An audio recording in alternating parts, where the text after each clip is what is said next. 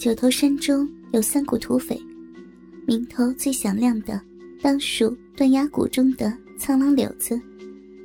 人马虽不如另两股土匪的多，但苍狼柳子人才辈出，当家的三把刀崔浩带领手下五虎，曾数次与九头山下官军交战，也没吃过大亏。就凭这胆色，其余两股土匪的势力就俯首称臣了。崔浩一身本事，活的也算是快意恩仇，好不潇洒。只是年近不惑，三房压寨夫人生得如花似玉，却不曾得一儿半女。每当夜晚练完功夫，不免对月长叹。柳子里的军师曾是一名老中医，跟崔浩又是莫逆之交，遂直言相告：寨主这身体虽好，只是少经，命里无儿啊。崔浩听罢摇摇头：哎，那也不能强求，我认了。话语间甚是凄凉。一日，山下一间饭堂内的几个小混混再用麻药麻翻了几个客人，卷得钱财后，方欲斩草除根，正赶上苍狼柳子里的独眼虎下山办事。见天色已晚，正投至殿中，小混混们还没来得及把麻烦的客人搬走，当下便是一惊，复又见独眼虎。只是独身一人，顿生歹意，群起而攻之，结果理所当然，独眼虎两把剁肉宽刀把这些小混混砍得粉碎。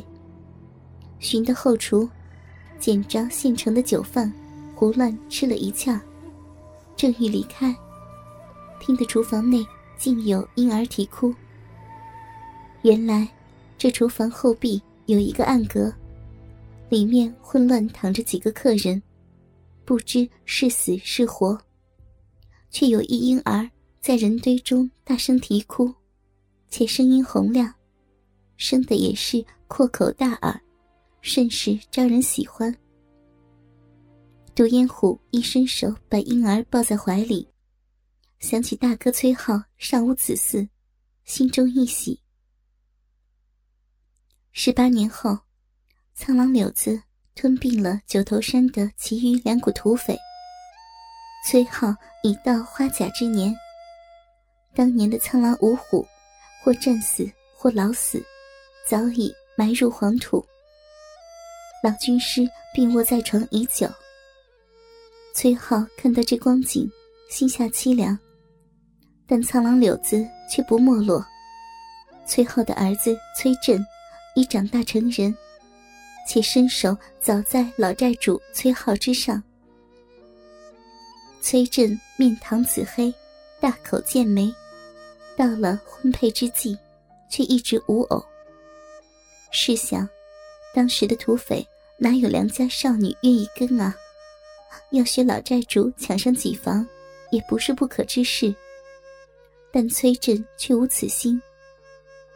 忽一日，天降大雨，崔浩忍了风寒，和老军师一起归了西。苍狼柳子上下挂白，哭声震天。老军师的儿子已是山寨新的军师，给他爹穿寿衣时发现一封信，上面写明崔振的身世。崔振看后沉迷良久，想不到亲生父母尚在人间，只是不知何处才能觅得。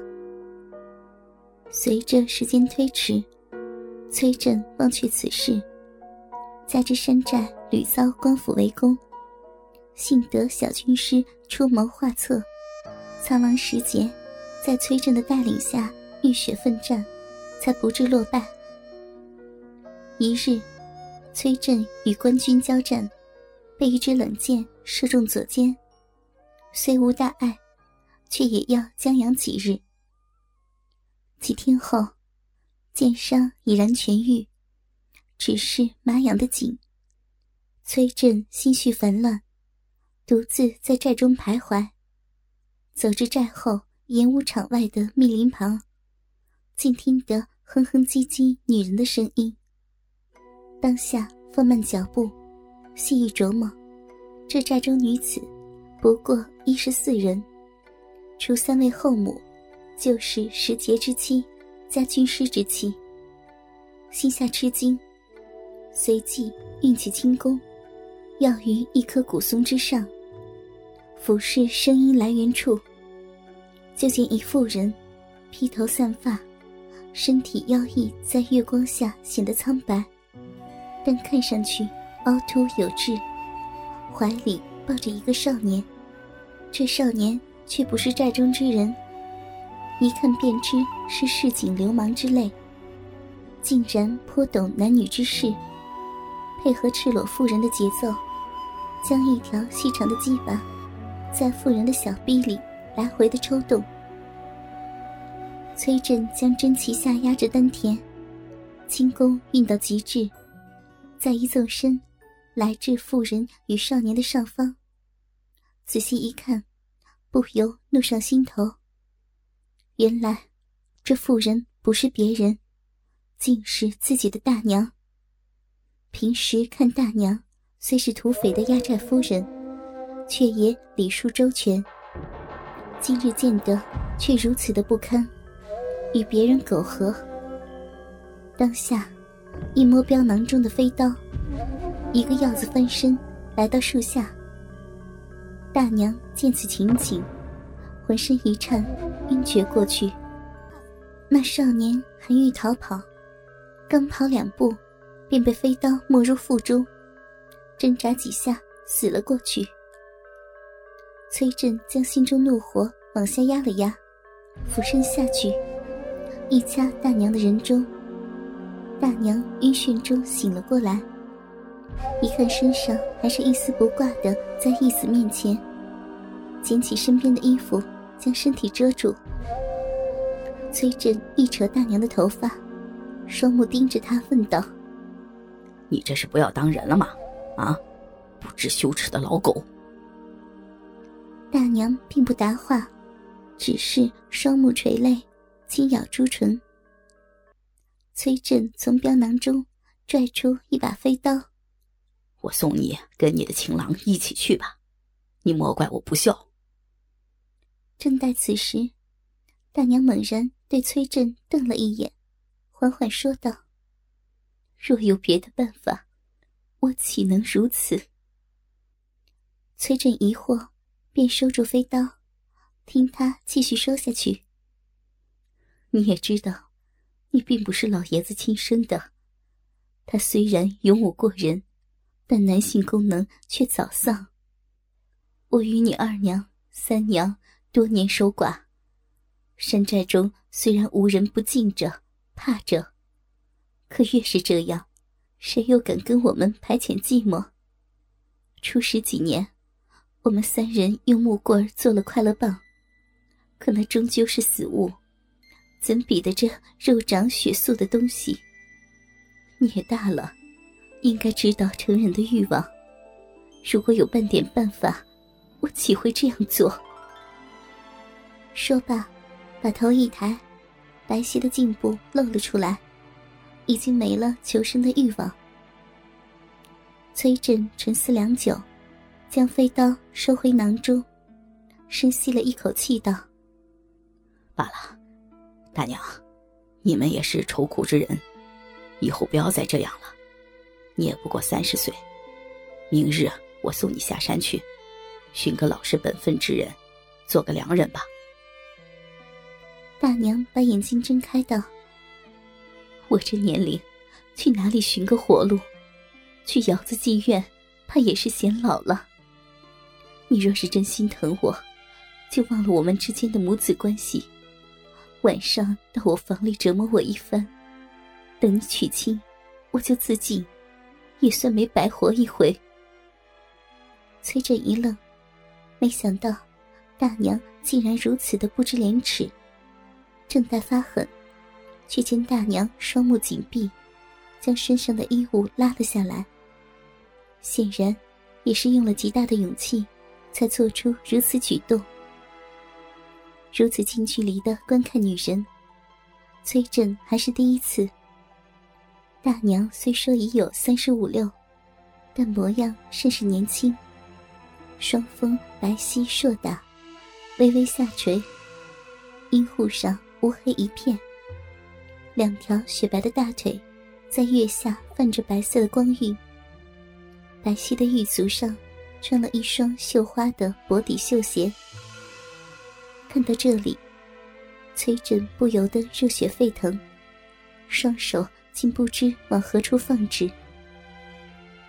一番思量之后，崔振将大娘抱在怀里，往后山的一个极隐秘的山洞中走去。此山洞原是山寨中的秘密，是为了日后躲避官兵之用，只有少数几个人知道此洞的存在，而钥匙只有一把，就在崔振手中。里面食物、弓弩、衣物倒是存了许多。大娘自打崔振将她从地上抱起，心中既羞愧又欢喜，将头埋在义子怀中，不敢再看崔振的脸庞。而崔振身上散发出的久违的男人气味让她迷乱，一时间竟不知如何是好。崔振将洞中的灯点起，昏暗的灯光下，大娘虽然头发凌乱，臀部也有少许沙土，但丰盈的身体却像极了一只待宰的白羊，深深地刺激着崔振的情欲。他对于男女之道还是个生手，用颤抖的双手将大娘凌乱的头发理了理，说道：“大娘，刚才是我过分了，你别怪我说话粗鲁，我知道你的苦衷。”妇人听得此言，心中一暖，双手捧住崔振的脸庞：“振儿，都是为娘的不知廉耻，你莫嫌我脏才好。”说罢，眼泪又流了出来。崔振复又将大娘搂在怀中，轻轻拍着大娘裸露的背肌，大鸡巴已然挺立。良久，大娘哭声止住，崔振从洞中的山泉处取来一些清水，用一块棉布蘸了，轻轻为大娘擦了全身，擦到大娘小臂，她微微的一皱眉，口中轻轻一声：“嗯，好凉。”崔振将棉布捂在手中，待温度上来，复又为大娘擦拭小臂。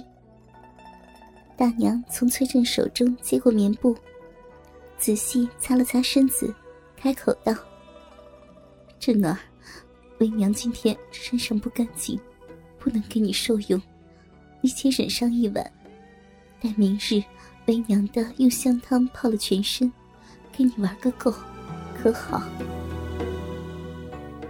哥哥们，倾听网最新地址请查找 Q Q 号二零七七零九零零零七， Q Q 名称就是倾听网的最新地址了。